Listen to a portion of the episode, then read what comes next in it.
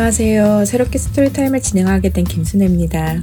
앞으로 여러분들과 함께 자녀들을 위한 방송에서 소개되는 Story Time 드라마의 줄거리와 그 드라마를 통해 자녀들과 어떤 이야기를 나누는 것이 좋을지 함께 생각해 보도록 하겠습니다. 올해의 첫 스토리는 새 집으로 이사가는 스나이더 씨 가족 이야기입니다. 그럼 오늘의 Story Time Second Choice로 들어가 보겠습니다.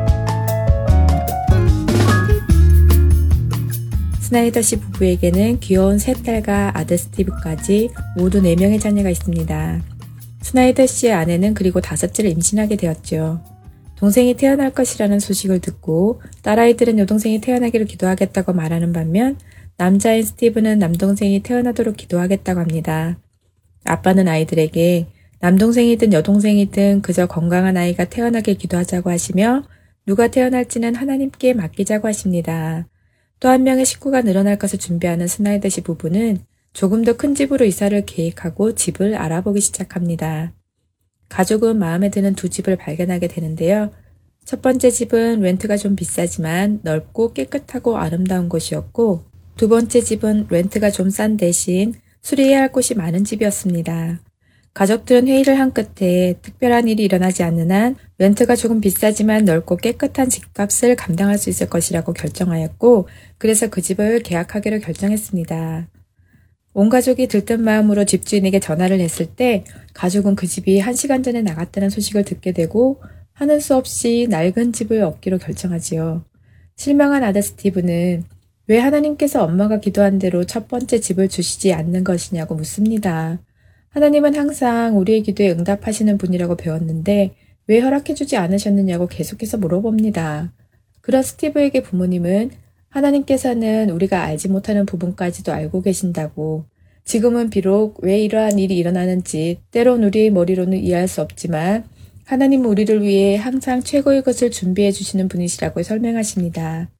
또한 하나님은 우리의 기도에 언제나 응답하시지만 그 대답이 늘 우리가 원하는 답은 아닐 수 있음도 알려주십니다. 부모님을 설명해도 스티브는 여전히 이해하지 못합니다.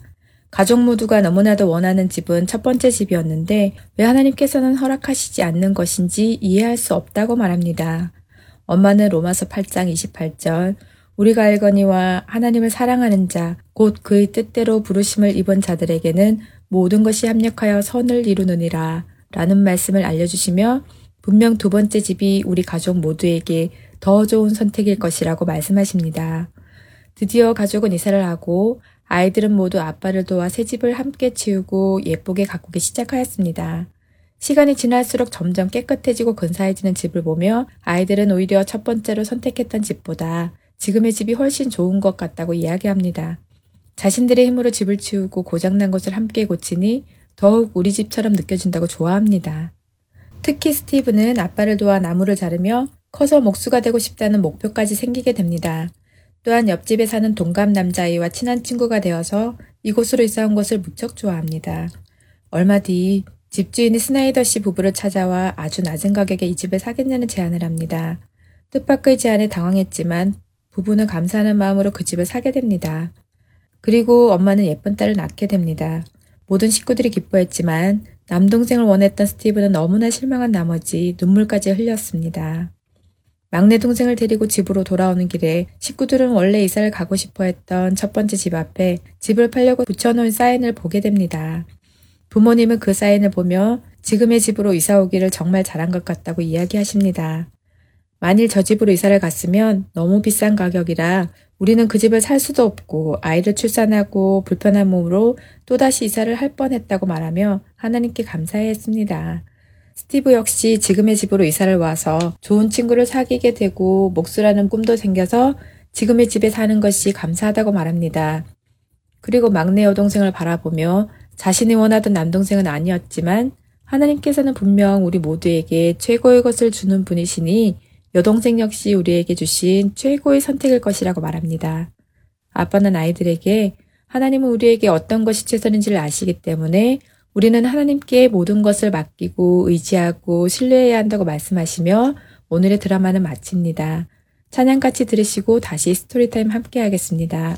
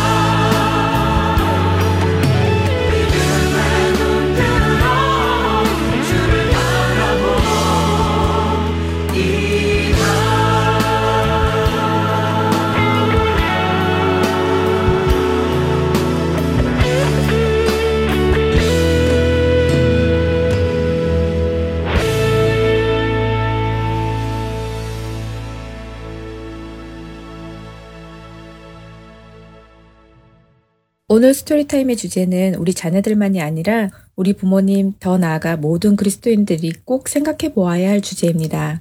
바로 하나님에 대한 믿음에 관한 주제이기 때문이죠. 언뜻 생각해 보면 오늘의 주제는 기도처럼 보이기도 합니다. 그러나 그 기도 속에서 하나님을 얼마나 신뢰할 수 있는가 하는 것이 주제이지요. 하나님이 하시는 기도응답의 다섯 가지 방법이라는 책이 있는데요.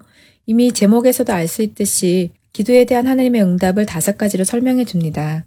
좋다, 안 된다, 기다려라, 내가 할 일이다, 그 문제는 내가 알아서 하마. 이렇게 다섯 가지의 응답으로 하신다는 것입니다. 생각해보니 정말 그렇죠? 우리는 흔히 우리의 기도에 대한 하나님의 응답은 yes여야만 한다고 생각합니다. 그래서 하나님께서 우리의 기도에 yes라고 답하지 않으시면 우리는 하나님께서 나의 기도에 응답하지 않으셨다고 생각하지요. 자, 오늘 자녀들과 이 부분에 대해 나누어 보시면 좋겠습니다. 먼저는 자녀들에게 자녀들이 하나님께 기도를 했을 때 하나님의 응답이 항상 예서야 하는지를 물어보세요. 만일 그렇다고 대답한다면 우리 자녀가 부모님께 무엇을 부탁할 때 부모님이 항상 그 일을 허락하시는지를 물어보세요. 당연히 아니라고 대답이 나오겠죠? 우리 부모님께서 판단하셔서 해도 되는 것은 해도 된다고 허락하시고 해서는 안 되는 것은 안 된다고 하실 테니까요. 또 해서도 되지만 지금은 때가 아닌 것도 있기에 기다려야 하는 것도 있습니다. 그러나 이 모든 것을 결정하는 가장 큰 요소는 우리 자녀의 유익을 위한 결정이라는 것입니다. 부모님은 우리 자녀를 사랑하시기 때문에 때로는 기다려라, 때로는 안 된다 라고 하시기도 하신다는 것이죠. 우리를 향하신 하나님의 응답도 마찬가지인 것을 우리 자녀들에게 알려주세요. 성경 안에서 그 예를 찾아가며 자녀들과 함께 생각해 보시면 더욱 좋겠네요. 아들을 구하던 한나의 기도에 응답하신 하나님. 엘리야 선지자가 비 오지 않기를 간구했을 때 비를 내리지 않으시고 또다시 기도를 했을 때 비를 내리신 하나님처럼 기도에 예스로 응답하시는 하나님. 하지만 또 사도 바울이 자신의 육체의 가시를 제하여 달라고 세 번이나 간구했지만 내 은혜가 내게 족하다라고 답하시며 거절하셨던 하나님. 자신을 용서하시고 가나안 땅에 들어가게 해달라고 했던 모세의 간청도 거절하셨던 하나님도 계십니다. 또한 아브라함, 요셉, 다윗, 다니엘 같은 사람들은 하나님께서 계획하신 때가 될 때까지 기다려야 하기도 했습니다. 그러나 이 모든 기도 응답의 기초에는 신실하신 하나님 아버지의 뜻이 계시다는 것을 알려주세요. 마태복음 7장 11절에서 예수님은 악한 자라도 자기 자식에게는 좋은 것으로 주는데 하물며 하늘에 계시는 하나님 아버지께서 구하는 자녀에게 좋은 것으로 주지 않으시겠느냐고 믿음 없는 우리들을 향해 반문하십니다. 신실하신 하나님에 대한 이 믿음이 굳건히 자리 잡히면 우리는 어떠한 상황에서도 하나님을 신뢰하며 그 상황을 이겨나갈 수 있을 것입니다. 우리와 우리의 자녀들에게 이 믿음이 견고히 자리 잡히기를 소망하며 주안의 하나 이제 다음 순서들로 이어드리겠습니다. 먼저 레츠 리더 바이블 함께 하시겠습니다.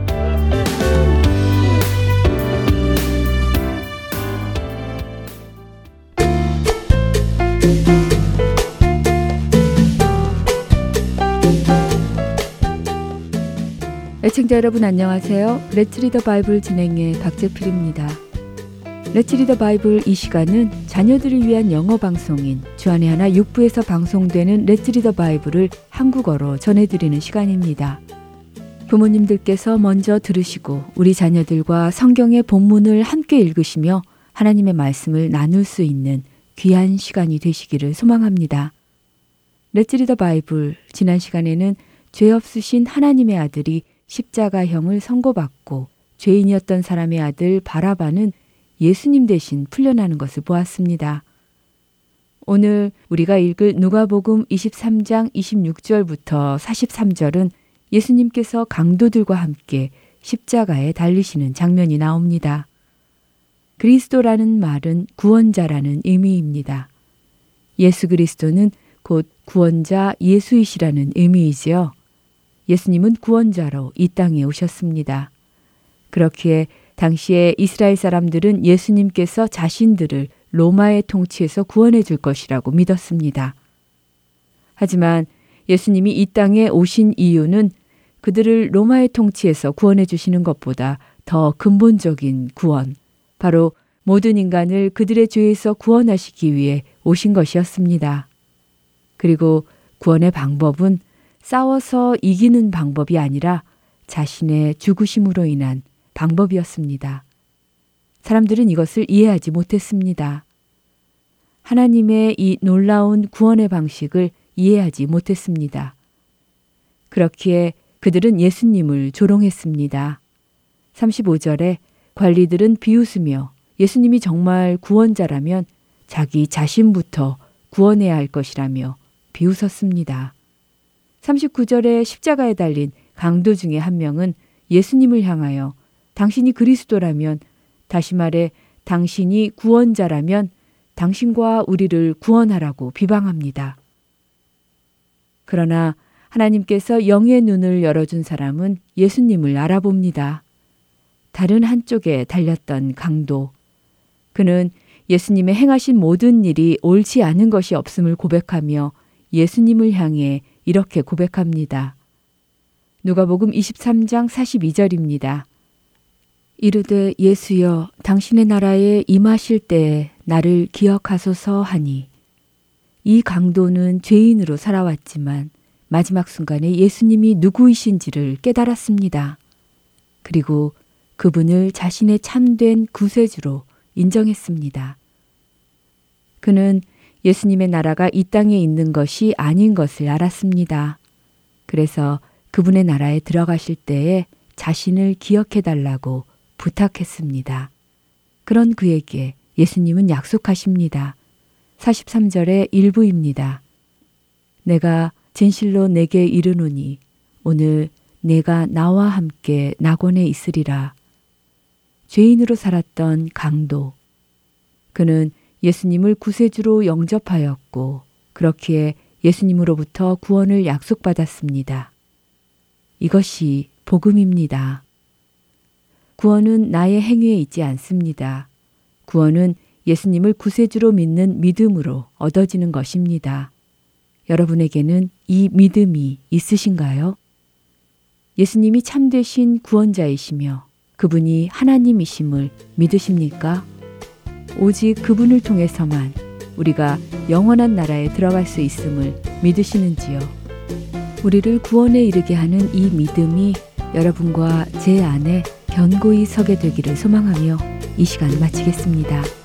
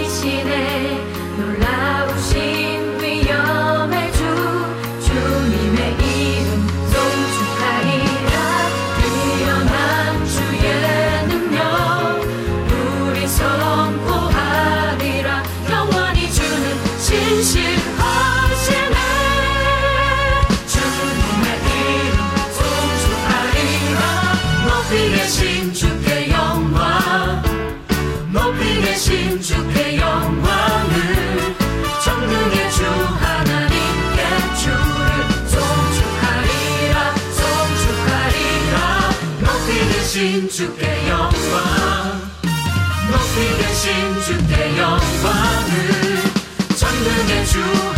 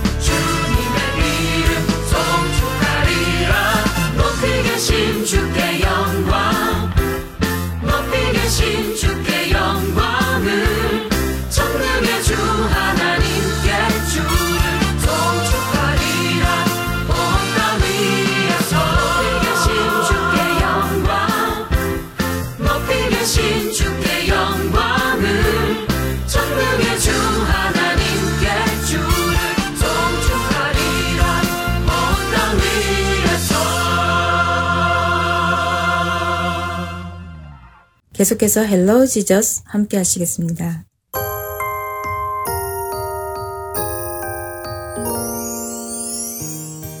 애청자 여러분 안녕하세요. Hello Jesus 진행의 김민석입니다. 성경 중에 예수님에 대한 이야기를 가장 많이 볼 수 있는 성경이 무엇일까요? 네, 맞습니다. 마태, 마가, 누가, 요한복음 이렇게 네 개의 복음서를 통해 예수님이 어떤 분이신지 알 수 있지요.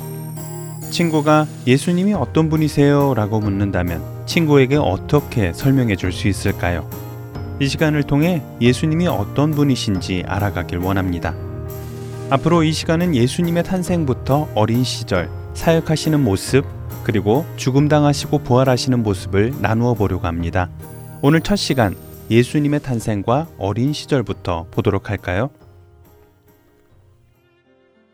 갈릴리 나사렛 지역. 그곳에 마리아라는 처녀가 있었습니다. 그녀는 얼마 전 다윗 가문의 후손인 요셉이라는 남자와 약혼을 했지요. 그런데 어느 날 천사가 그녀를 찾아와 이렇게 말합니다. 기뻐하여라. 은혜를 입은 자야. 주님께서 너와 함께 하신다. 천사를 보고 깜짝 놀란 마리아는 아무 말도 못하고 두려움에 떨고 있었어요. 그런 마리아에게 천사는 마리아야 두려워하지 말아라. 하나님께서 내게 하실 일이 있어 이렇게 나를 보내셔서 말씀하시는 것이니라. 너는 하나님의 은혜를 입었노라. 보아라, 내가 임신을 하여 아들을 낳을 것이니 그 아들의 이름을 예수라고 짓도록 해라. 마리아는 비록 요셉과 약혼은 했지만 아직 결혼은 하지 않았습니다. 그렇기에 결혼하지 않고 임신을 한다는 것은 불가능했지요. 그래서 이 불가능한 일이 어떻게 될 수 있을까 궁금해졌습니다. 그래서 마리아는 용기를 내어 천사에게 물어봅니다. 저는 아직 결혼을 하지 않아서 남자를 모르는데 어떻게 제가 임신을 할 수 있지요? 그런 그녀를 보며 천사는 대답해 줍니다. 마리아야, 너는 남자를 통해 임신하는 것이 아니라 지극히 높으신 하나님의 능력이 너에게 임하셔서 잉태하게 될 것이란다. 그렇기에 그분은 사람의 아들이 아니라 하나님의 아들이라 불리워질 것이란다.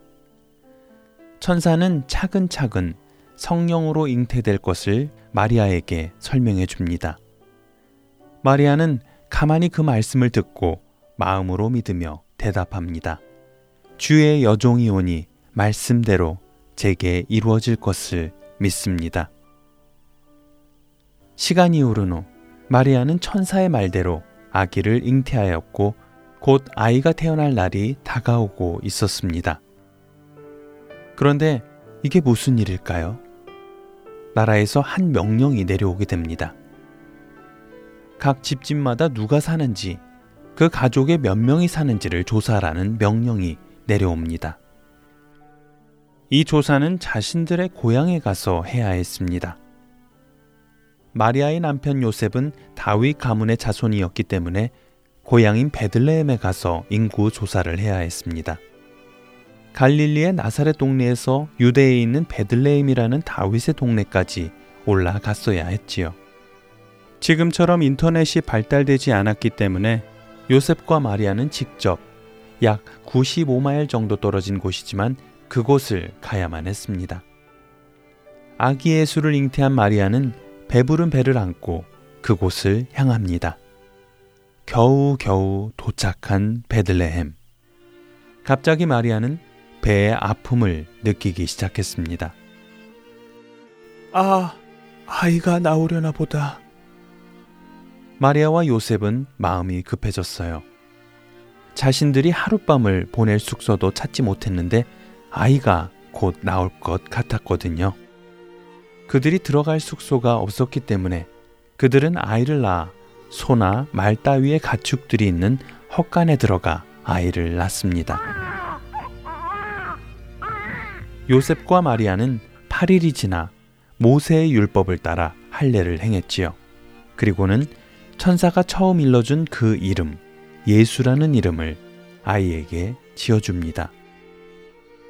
모세의 법대로 그들이 정결하게 되는 날이 차서 그들은 아기를 주님께 드리려고 예루살렘을 올라갔어야 했습니다. 예루살렘은 베들레헴에서 약 6마일 정도 떨어져 있었어요. 그런데 마침 예루살렘에는 시므온이라는 사람이 있었습니다. 그 사람은 의롭고 경건한 사람으로 성전을 관리하고 있었지요.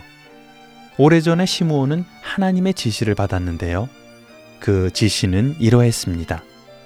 주님께서 세우신 그리스도를 보기 전에는 죽지 아니할 것이다 라는 말씀이었지요. 시므온은 그리스도를 보는 날을 기대하며 기다리고 있었지요. 성전에서 아기 예수를 데리고 들어오는 마리아와 요셉을 마주치자 시므온은 너무나 큰 감격에 차서 한 걸음에 달려가 아기 예수를 안아 올렸어요. 그리고는 주님, 내 눈이 주님의 구원을 보았습니다. 라고 하나님을 찬양하며 기쁨의 눈물을 흘렸어요. 그렇게 시므온은 그들을 축복하며 아기 예수를 주의 율법에 규정된 모든 일대로 다 행한 뒤 갈릴리의 자기 고향 동네인 나사렛에 돌아갑니다. 아기 예수는 자라면서 튼튼해지고 지혜로 가득 차게 되었고 또 하나님의 은혜가 그와 함께 하였지요. 요셉과 마리아는 해마다 6월절에 예루살렘으로 갔어요. 예수가 12살이 되는 해에도 그들은 절기 관습을 따라 6월절을 지키러 예루살렘에 올라갔는데요. 하지만 이번에는 다른 때와 조금 달랐습니다. 모든 절기를 마치고 집에 가야 할 시간이 되었지만 소년 예수는 예루살렘에 그대로 머물러 있었지요. 하지만 그의 부모는 이것을 모르고 일행 가운데 있으려니 생각하고 그곳을 떠났어요. 그곳을 떠난 지 하루가 지나자 비로소 소년 예수가 없다는 것을 알았지요.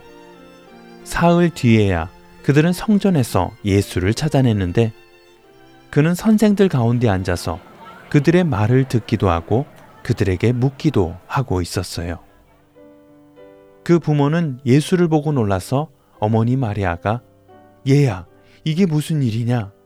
내 아버지와 내가 너를 찾느라고 얼마나 애를 태우는데 이곳에서 무엇을 하고 있니? 소년 예수는 어머니, 어찌하여 저를 찾으셨습니까? 제가 제 아버지의 집에 있어야 할 줄을 알지 못하셨습니까? 라고 되물었습니다. 부모는 소년 예수가 자신들에게 한 그 말이 무슨 뜻인지를 깨닫지 못하였지만 예수는 부모와 함께 예루살렘을 내려가 나사렛으로 돌아가서 그들에게 순종하면서 지내게 되지요. 예수는 지혜와 키가 자라고 하나님과 사람에게 더욱 사랑을 받으며 자라게 됩니다.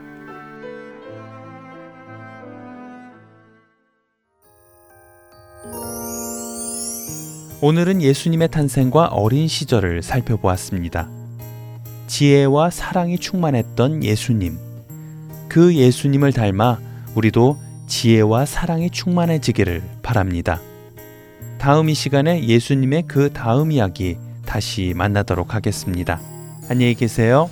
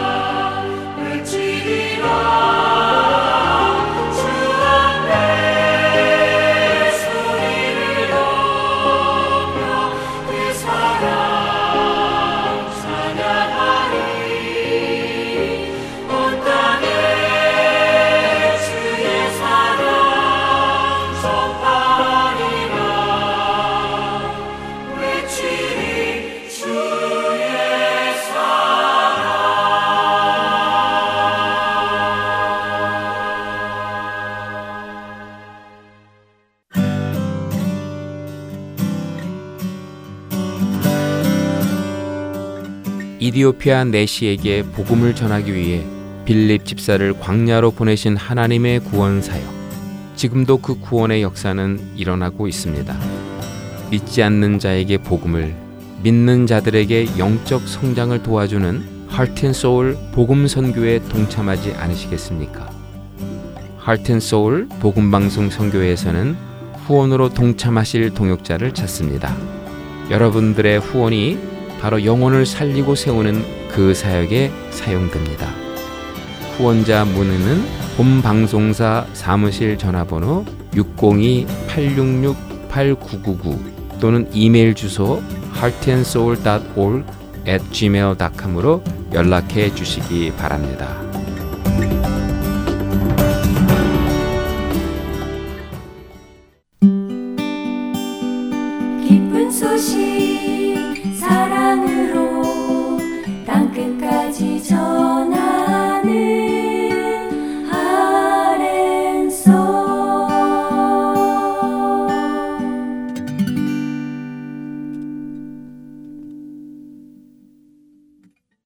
설교로 이어집니다.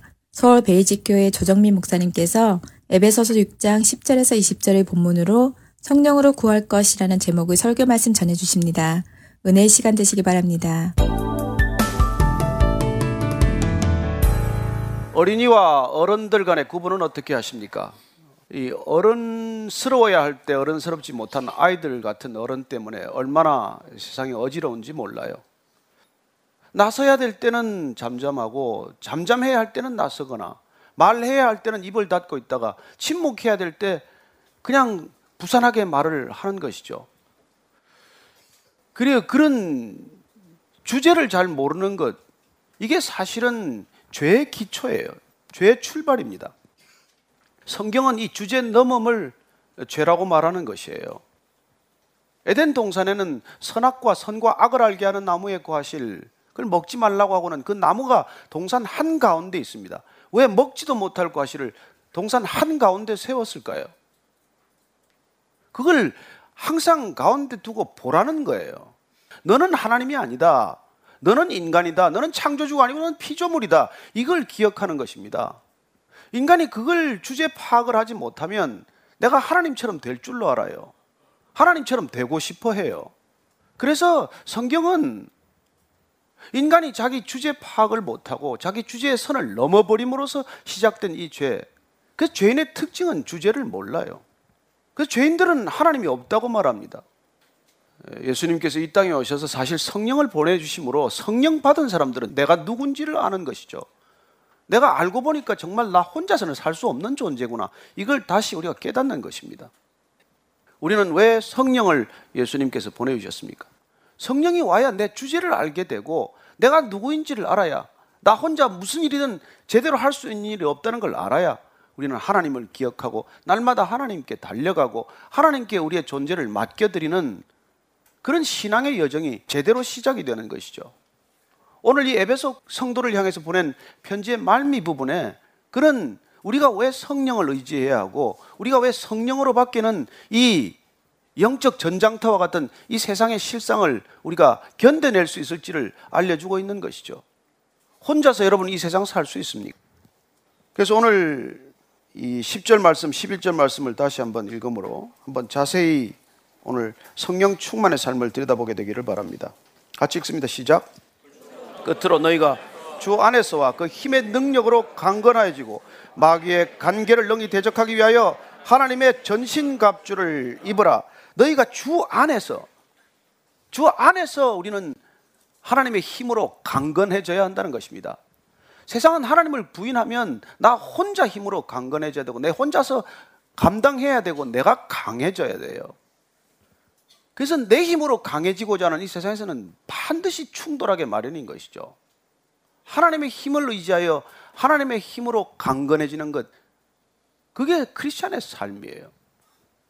그래서 크리스찬이 하나님의 힘으로 강해질 수 있도록 우리 주님께서는 약속하신 성령을 보내주셨어요.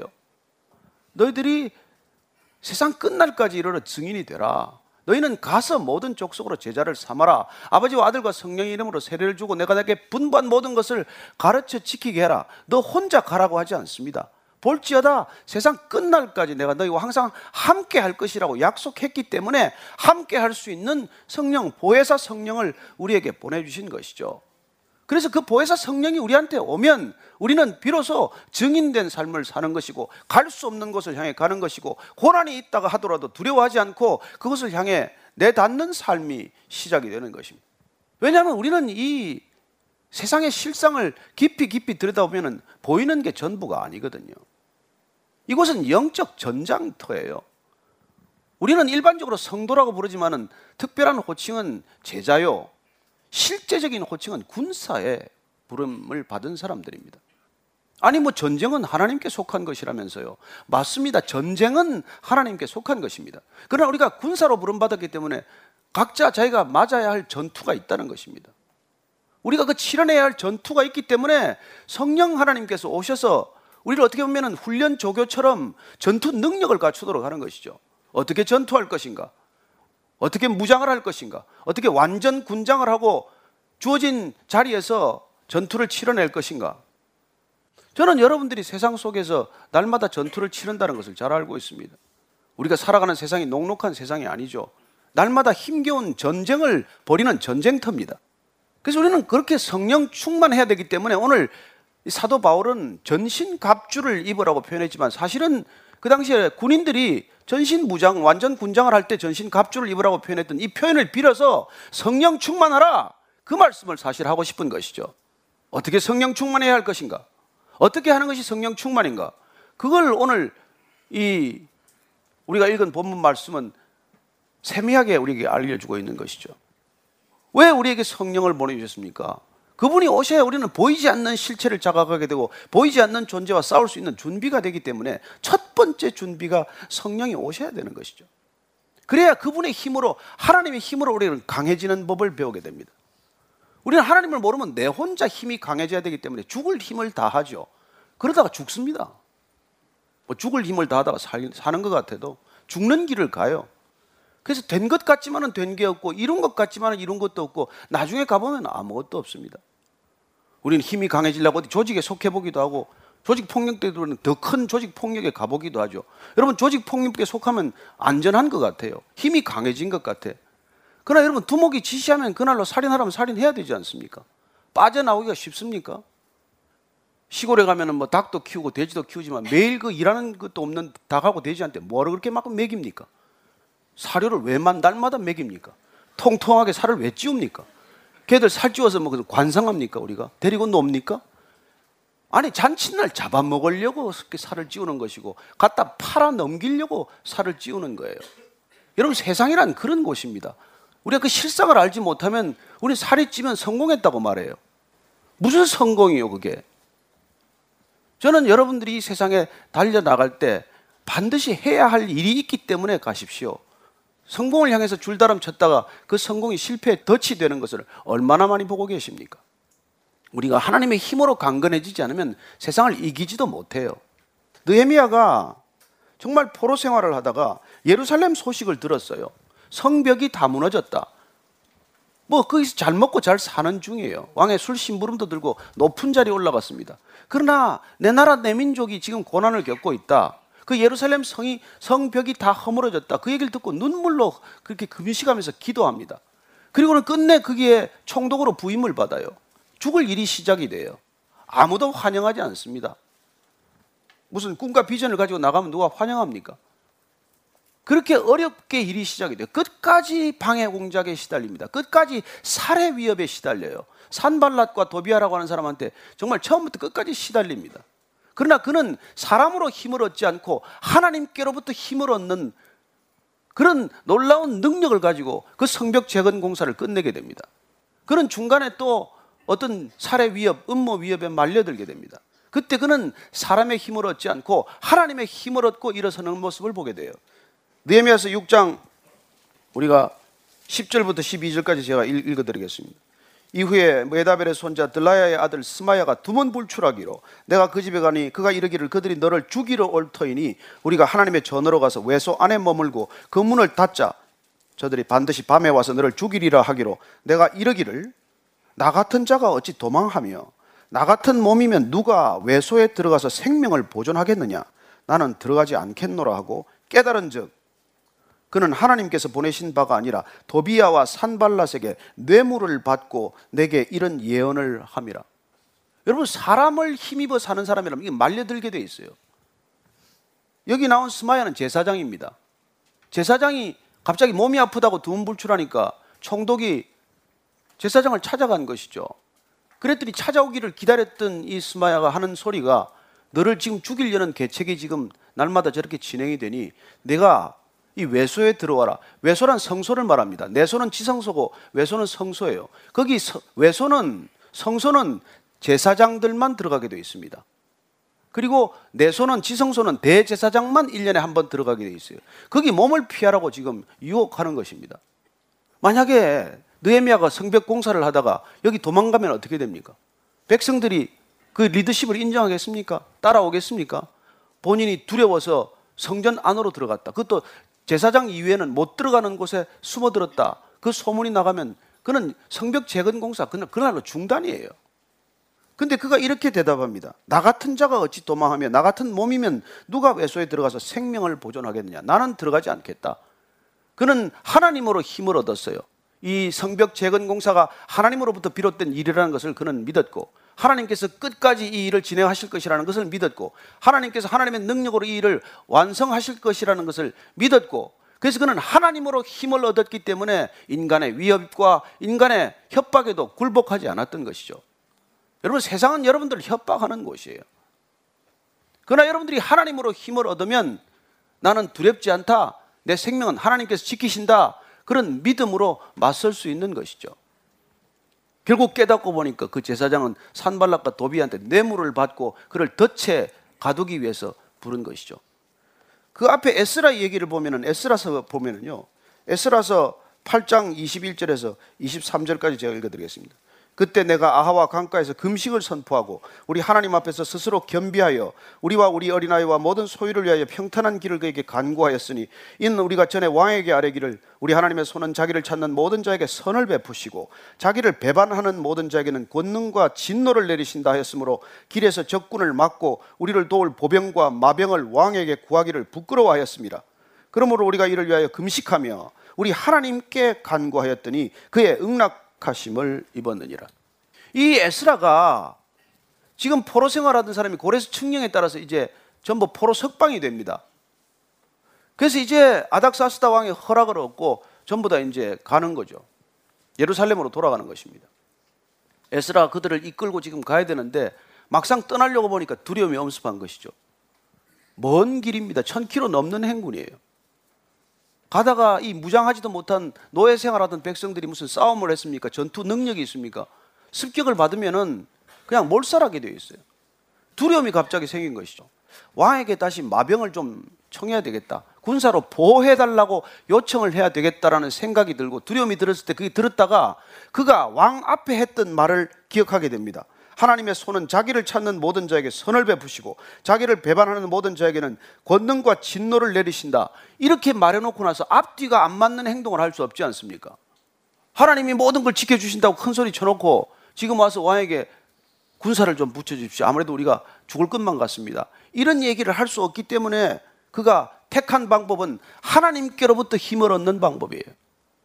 그는 하나님께 힘을 구하면서 금식하기 시작합니다. 모든 백성들과 함께 금식합니다. 그랬더니 결과는 어떻게 되죠? 금식하며 하나님께 간구하였더니 기도하고 하나님께 전심으로 매달렸더니 응낙하심을 입었더라. 하나님께서 안전하게 지켜주셨다는 것입니다. 저는 여러분들이 하나님께 힘을 얻는 방법에 익숙해지게 되기를 바랍니다. 무슨 일만 되치면 사람을 의지하는 것이 아니라 하나님을 의지하고 하나님께 전심을 의뢰할 때 하나님께서 비로소 응낙하신다는 것을 경험하시게 되기를 바랍니다. 그게 신앙이에요.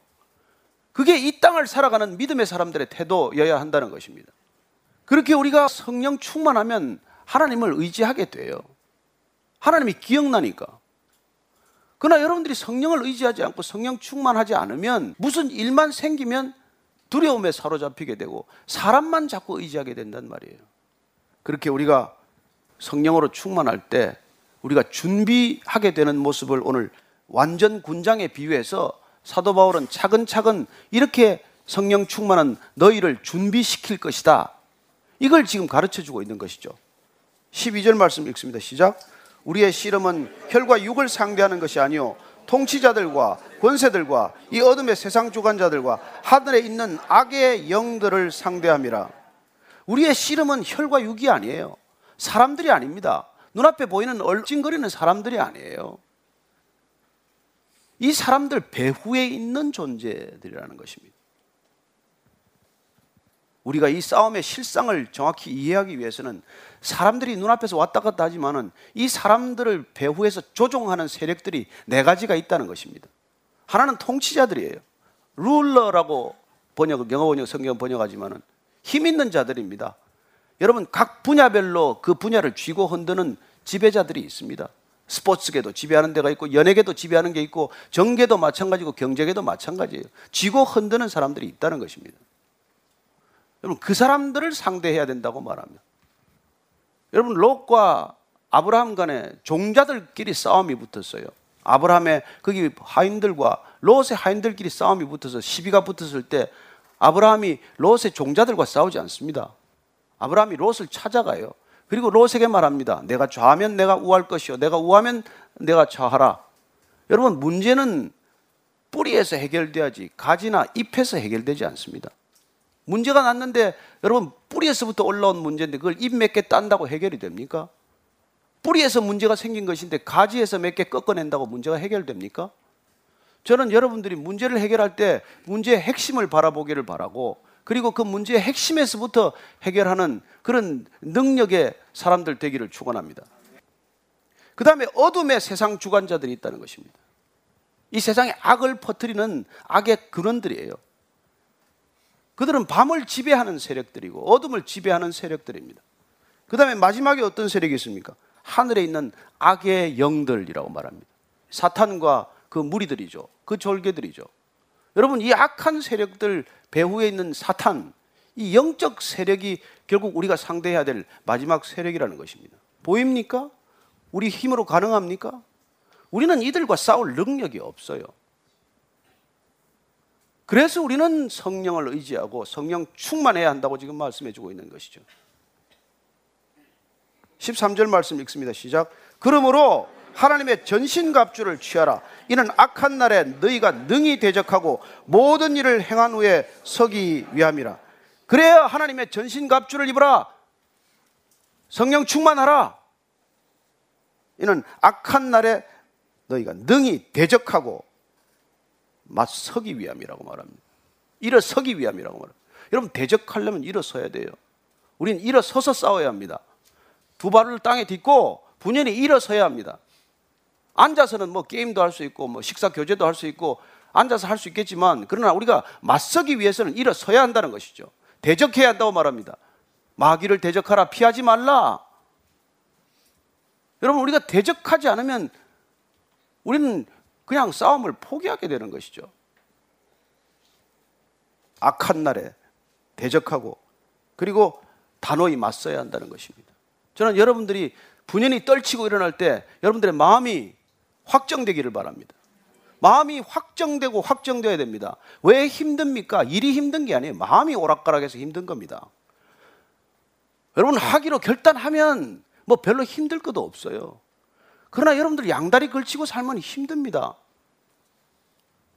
여기 갔다가 저기 갔다가 여기 기우됐다가 저기 기우됐다가 그게 힘든 거예요. 마음을 정할 때 확실히 정해야 합니다. 여러분 상황이 어렵더라도 하나님께 마음을 정했으면 그분께 마음을 확실히 정해야 돼요. 이거 잘한 사람이 다윗입니다. 다윗. 뭐 형편이 좋아서 하나님만을 의지한 게 아니에요. 그는 어려운 시절을 너무 많이 겪었습니다. 거의 13년간 광야를 전전했어요. 되는 일이 하나도 없던 때입니다. 그러나 그는 마음이 확정되었어요. 시편 57편 7절 말씀 한번 찾아 읽으십시다. 시편 57편 6절 7절 한번 읽어 보십시다. 자, 같이 읽습니다. 시작. 그들이 내 걸음을 막으려고 그물을 준비하였으니 내 영혼이 억울하도다. 그들이 내 앞에 웅덩이를 팠으나 자기들이 그 중에 빠졌도다. 하나님이여 내 마음이 확정되었고 내 마음이 확정되었사오니 내가 노래하고 내가 찬송하리이다.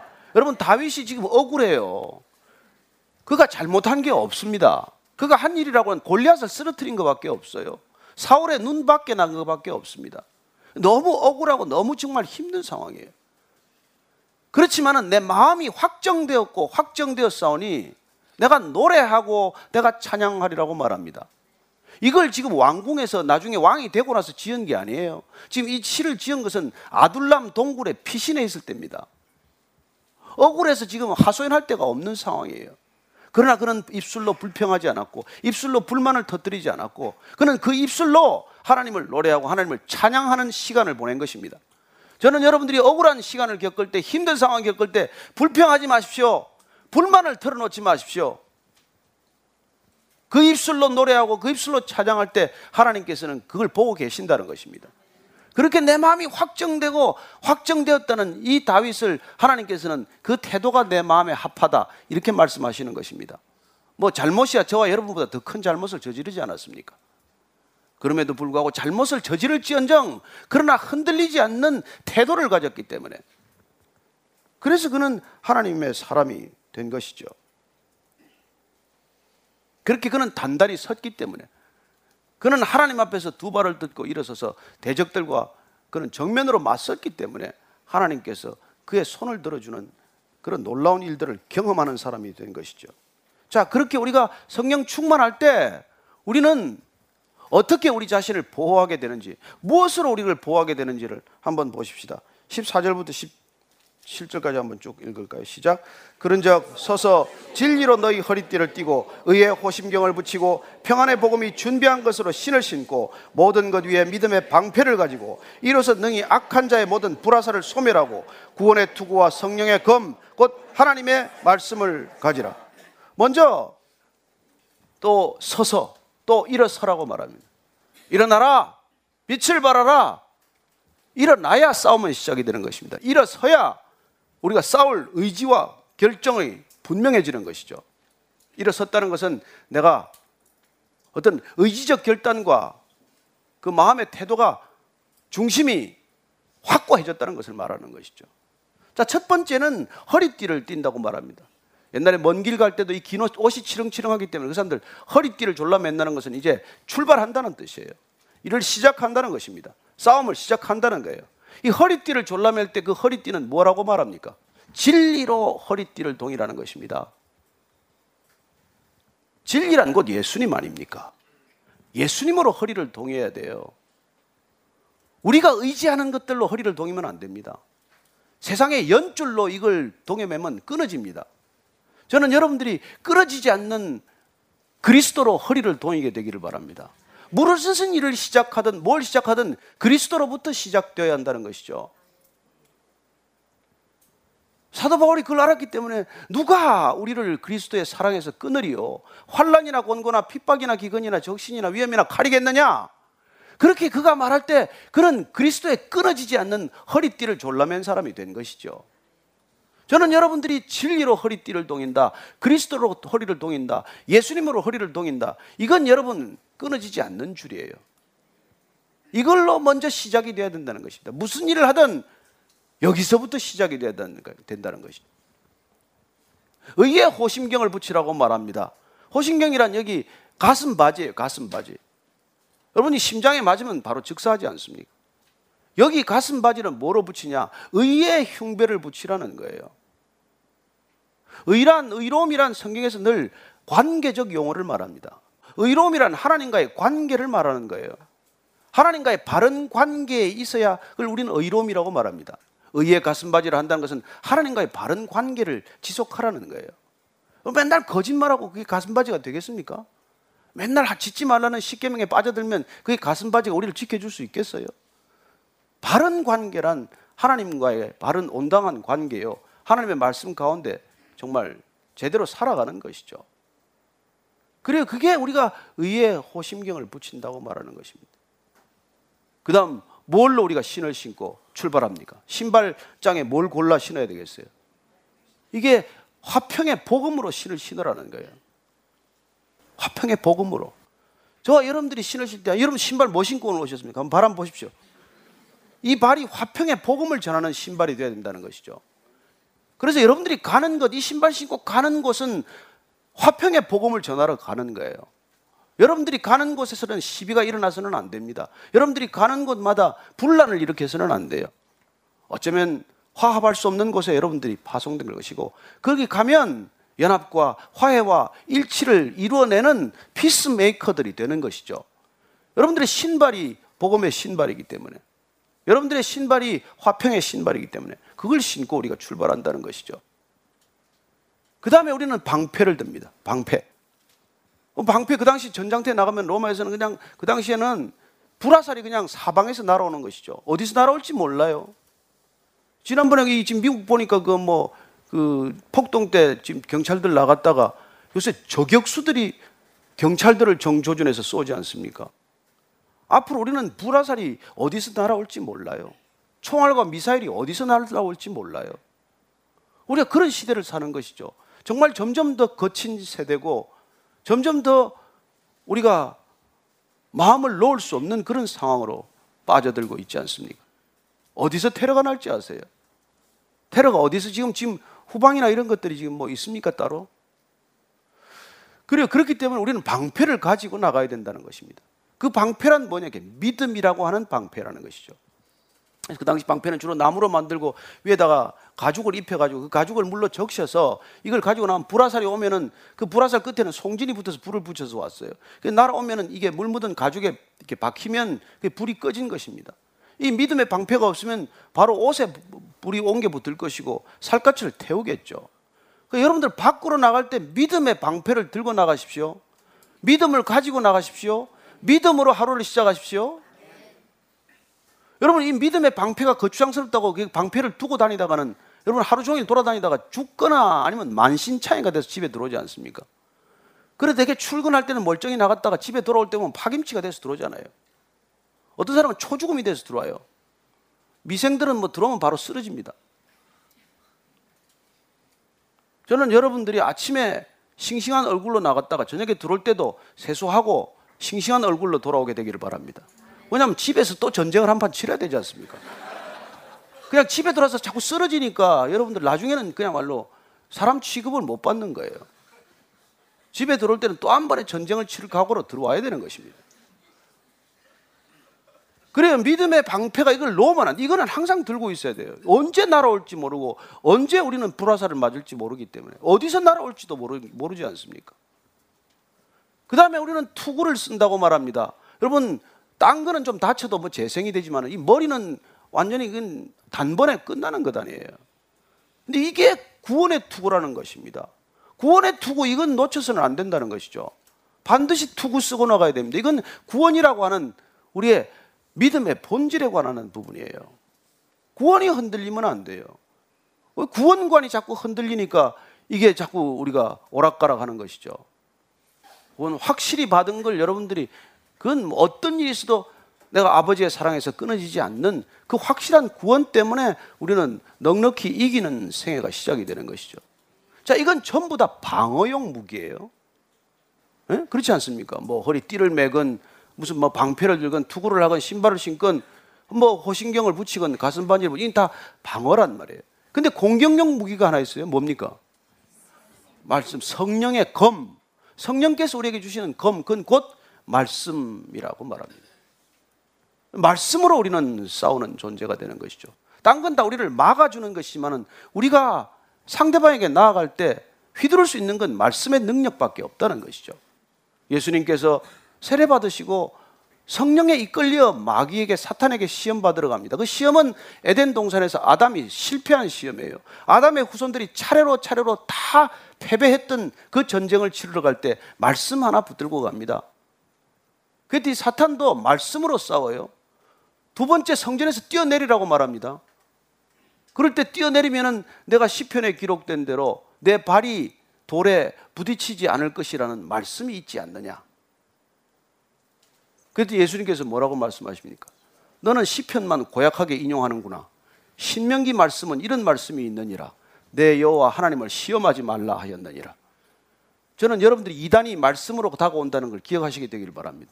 그 이단은 자의적으로 아주 의도적으로 성경을 제 멋대로 해석해서 짜 맞춰서 여러분들을 휘두르게 될 것입니다. 그때 여러분들이 말씀이 없기 때문에 그야말로 맞설 능력이 없는 거예요. 그리고 이 말씀 안에 여러분들은 모든 것이 있습니다. 바울이 골로새 성도들을 향해서 말합니다. 여기 모든 지혜와 지식과 모든 보화가 다 있다. 그렇게 말씀해 주고 있는 것이죠. 골로새서 2장 3절 읽어 드리겠습니다. 그 안에는 지혜와 지식의 모든 보화가 감추어져 있느니라. 여러분 이걸 모르면 우리는 세상과 교회를 매일 왔다 갔다 해요. 여기에 모든 보화가 있다는 걸 안 믿기 때문에 여러분 세상에서 끊임없이 여러분들이 찾게 됩니다. 저는 여러분들이 세상의 지식에 무식하라고 말하지 않습니다. 그러나 그게 전부가 아니에요. 그건 여러분 한정된 것입니다. 지극히 제한된 거예요. 보편적 진리는 성경입니다. 저는 여러분들이 이 안에 감춰진 지식과 감춰진 지혜와 모든 보화를 캐낼 수 있게 되기를 바랍니다. 그러면 여러분 담대해져요. 세상 별 것 아닙니다. 별 것 아니에요. 자, 하나님의 이 말씀, 이 말씀을 우리가 갖게 되면 사실은 우리가 사실 공격하기 전에 싸우기 전에 나 자신에 대해서도 철저히 우리는 준비되는 삶을 살게 됩니다. 왜냐하면 그 말씀이 우리의 내면을 찔러 쪼개기까지 하는 그런 능력의 말씀이기 때문이죠. 히브리서는 그 말씀의 능력을 이렇게 기록하고 있습니다. 우리 히브리서 한번 찾아보십시다. 히브리서 4장 12절 13절 말씀. 4장 12절 13절 말씀. 같이 읽습니다. 시작. 하나님의 말씀은 살아있고 활력이 있어 좌우의 날선 어떤 것보다도 예리하여 혼과 영과 및 관절과 골수를 찔러 쪼개기까지 하며 또 마음의 생각과 뜻을 판단하니 지으신 것이 하나도 그 앞에 나타나지 않으며 없고 우리의 결산을 받을 실리에 눈앞에 만물이 벌거벗은 것 같이 드러나느니라. 여러분들 말씀 앞에 서면 여러분들 자신이나 나나 벌거벗은 듯이 드러나게 됩니다. 말씀 앞에 서야 내 실체를 알게 되고 나를 바꾸기 시작하는 것이죠 그래서 말씀을 붙들고 기도하는 사람은 내가 바뀌는 사람이 되고 그러나 내 생각을 붙들고 기도하는 사람은 점점 고집스러워지는 사람이 되고 점점 더 편견에 사로잡히는 사람이 되고 마는 것이죠. 자, 그래서 이렇게 성령의 말씀을 가져야 하고 18절 말씀 또 한 가지 우리가 무기가 있습니다. 시작. 모든 기도와 간구를 하되 항상 성령 안에서 기도하고 이를 위하여 깨어 구하기를 항상 힘쓰며 여러 성도를 위하여 구하라. 이때 우리는 또 한 가지 기도라고 하는 놀라운 무기를 갖게 됩니다. 이 기도야말로 항상 성령 안에서 하는 기도야말로 우리가 모든 우리 믿음의 공동체를 위해서 기도하는 것을 배우게 되는 것이고 그들의 필요를 위해서 구하는 기도가 되는 것이죠. 저는 여러분들 그 우리가 말하는 이 중보 기도라는 것이 한 가지 쉽게 말하면 때 기도라는 것을 잊지 마십시오. 함께 벌떼처럼 기도하는 것입니다. 여러분 무슬림들도 저 라마단 기간을 두고 말이죠. 하루에 다섯 번씩 수십만, 수백만, 수천만이 모여서 기도하는 것을 한번 보십시오. 그들은 그렇게 기도함으로써 능력을 받는 것입니다. 악한 영들의 능력을 받는 거예요. 저는 여러분들이 정말 이, 이 중보 기도의 능력을 무시하지 않게 되기를 바랍니다. 함께 기도하십시오. 누군가 기도를 요청을 할 때 우리는 그 기도의 필요에 응답해야 되고 불피리가 들릴 때 달려가야 되는 것처럼 중보 기도란 누군가의 필요에 응답하면서 달려가는 것이죠. 저는 여러분들이 성령 안에서 무시로 간구하고 깨어서 기도하기를 힘쓰고 여러 성도를 위하여 구할 수 있게 되기를 바랍니다. 예, 19절 20절 말씀 읽고 마치겠습니다. 시작. 또 나를 위하여 구할 것은 내게 말씀을 주사 나로 입을 열어 복음의 비밀을 담대히 알리게 하옵소서 할 것이니 이 일을 위하여 내가 쇠사슬에 매인 사신이 된 것은 나로 이 일에 당연히 할 말을 담대히 하게 하려 하심이라. 여러분 지금 사도 바울은 감옥에 갇혀 있습니다. 그렇다면 기도 부탁을 할 때 중보 기도해 달라. 정말 수요 철야를 해주고 금요 철야 기도를 해주고 나를 위해서 금식 기도 릴레이 금식 기도를 해달라. 내가 감옥에서 빨리 풀려나도록. 내가 지금 소아시아에 개척한 교회도 있고 지금 유럽에도 교회가 이렇게 늘어났으니 빨리 나가서 교회를 보살필 수 있도록 좀 이렇게 하라. 이렇게 기도 부탁을 해야 마땅하지 않습니까? 그렇게 그런 기도를 부탁하지 않습니다. 내게 말씀을 주옵소서.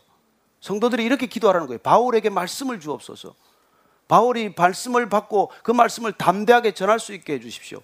이렇게 기도를 부탁하는 것입니다. 저는 이 기도의 부탁이 얼마나 감동적인지 모르겠습니다. 저는 여러분들에게도 그렇게 기도를 부탁하고 싶습니다. 우리 조목사에게 말씀을 주십시오. 말씀을 담대하게 전할 수 있게 해주십시오. 두려워하지 않고 선포하게 해주십시오. 복음을 진실되게 전할 수 있게 해주십시오. 그게 기도 제목이 되어야 된다는 것이죠. 저만의 기도입니까? 아니요. 여러분, 우리 모두에게도 기도예요. 말씀을 주십시오. 제게도 말씀을 주십시오. 그리고 그 말씀이 곧 성령이기 때문입니다. 요한복음 6장 63절은 그렇게 말합니다. 내가 내게 이런 말이 곧 영이고 생명이니라. The words I have spoken to you are the spirit and the life. Spirit and life. 그게 말씀이 말씀. 저는 그 말씀을 여러분들이 받게 되기를 바라고 그 말씀으로 성령 충만하기를 바라고 그 말씀으로 성령 충만해서 세상을 이길 수 있게 되기를 바랍니다. 이게 성령 충만해서 구해야 할 것들이에요. 우리는 세상의 것들을 구하지 않습니다. 그건 하나님께서 약속하셨습니다. 먼저 우리가 구해야 할 것들을 구하고 성령 충만해서 구해야 할 것들을 구할 때 하나님께서는 나머지 필요를 채워주셨다. 우리가 성도들을 위하여 구했더니 내 기도는 하지도 않았는데 하나님께서 들어주셨다. 이런 간정이 저와 여러분들의 간정이 되기를 축원합니다. 우리가 함께 기도할 때 잠시 그런 마음으로 기도하십시다. 한 주간 주님 그렇게 살다가 다시 예배 자리에서 주님을 찬양하게 하여 주옵소서. 하나님 주님께서 우리에게 주신 놀라운 성령 충만으로 구해야 할 것들 마땅히 구하게 하시고 하나님 성도들 한 사람 한 사람 바람처럼 불처럼 성령이 임하게 하시고 성령 충만하게 하시고 그리하여 이미 세상을 넉넉히 이긴 사람들 다 되게 하여 주옵소서. 한 주간의 삶 그렇게 살다가 예배 자리에서 만나서 서로의 어깨를 토닥여주고 서로의 손을 붙들어주고 서로 이기고 승리한 것을 주님 앞에서 귀한 간정으로 올려드리는 그런 교회가 되게 하여 주옵소서. 하나님 아버지, 우리에게 주신 이 놀라운 성령 충만으로 인하여 감사합니다. 우리가 세상을 넉넉히 이길 것을 믿습니다. 하나님, 주님께서 주신 놀라운 성령 충만으로 우리가 그리스도로 띠를 두르고 우리가 하나님과의 올바른 관계로 가슴 바지를 하고 그리고 우리가 믿음의 방패를 들고 그리고 우리가 구원의 투구를 쓰고 복음의 신발을 신고 성령의 금 곧 말씀으로 이 세상을 향하여 담대히 나아가게 하옵소서. 기도함으로 나아가게 하여 주옵소서. 말씀과 기도로 승리하게 하여 주옵소서. 성령 충만으로 이기게 하여 주옵소서. 예수님 이름으로 기도합니다. 아멘.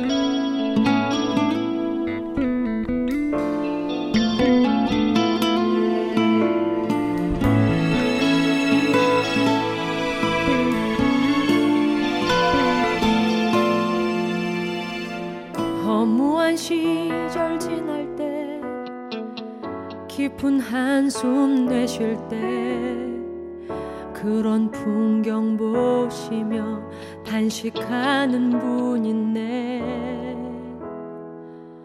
그와 같이 너희를 버려두지 않으리. 내가 너희와 영원히 함께 하리라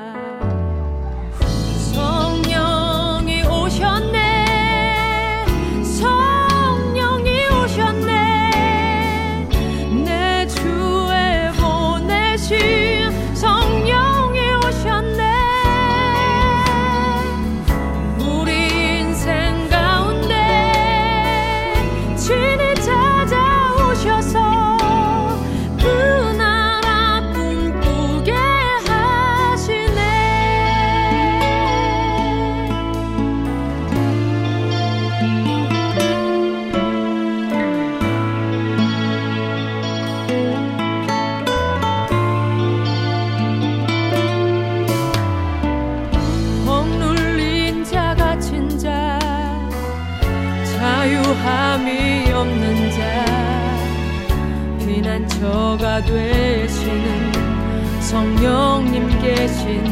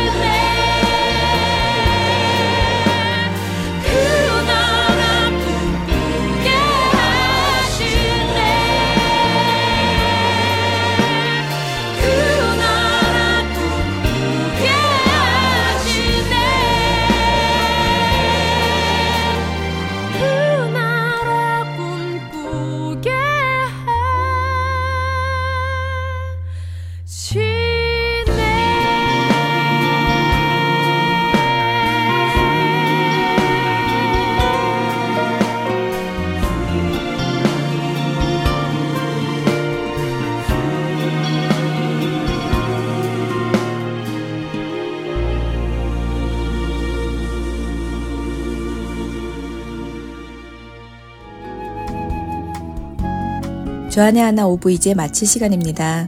신실하신 주님을 향해 신실한 믿음을 갖게 되는 우리가 될 수 있기를 소망하며 저는 다음 주에 다시 찾아뵙겠습니다. 지금까지 진행의 김순혜였습니다. 안녕히 계세요.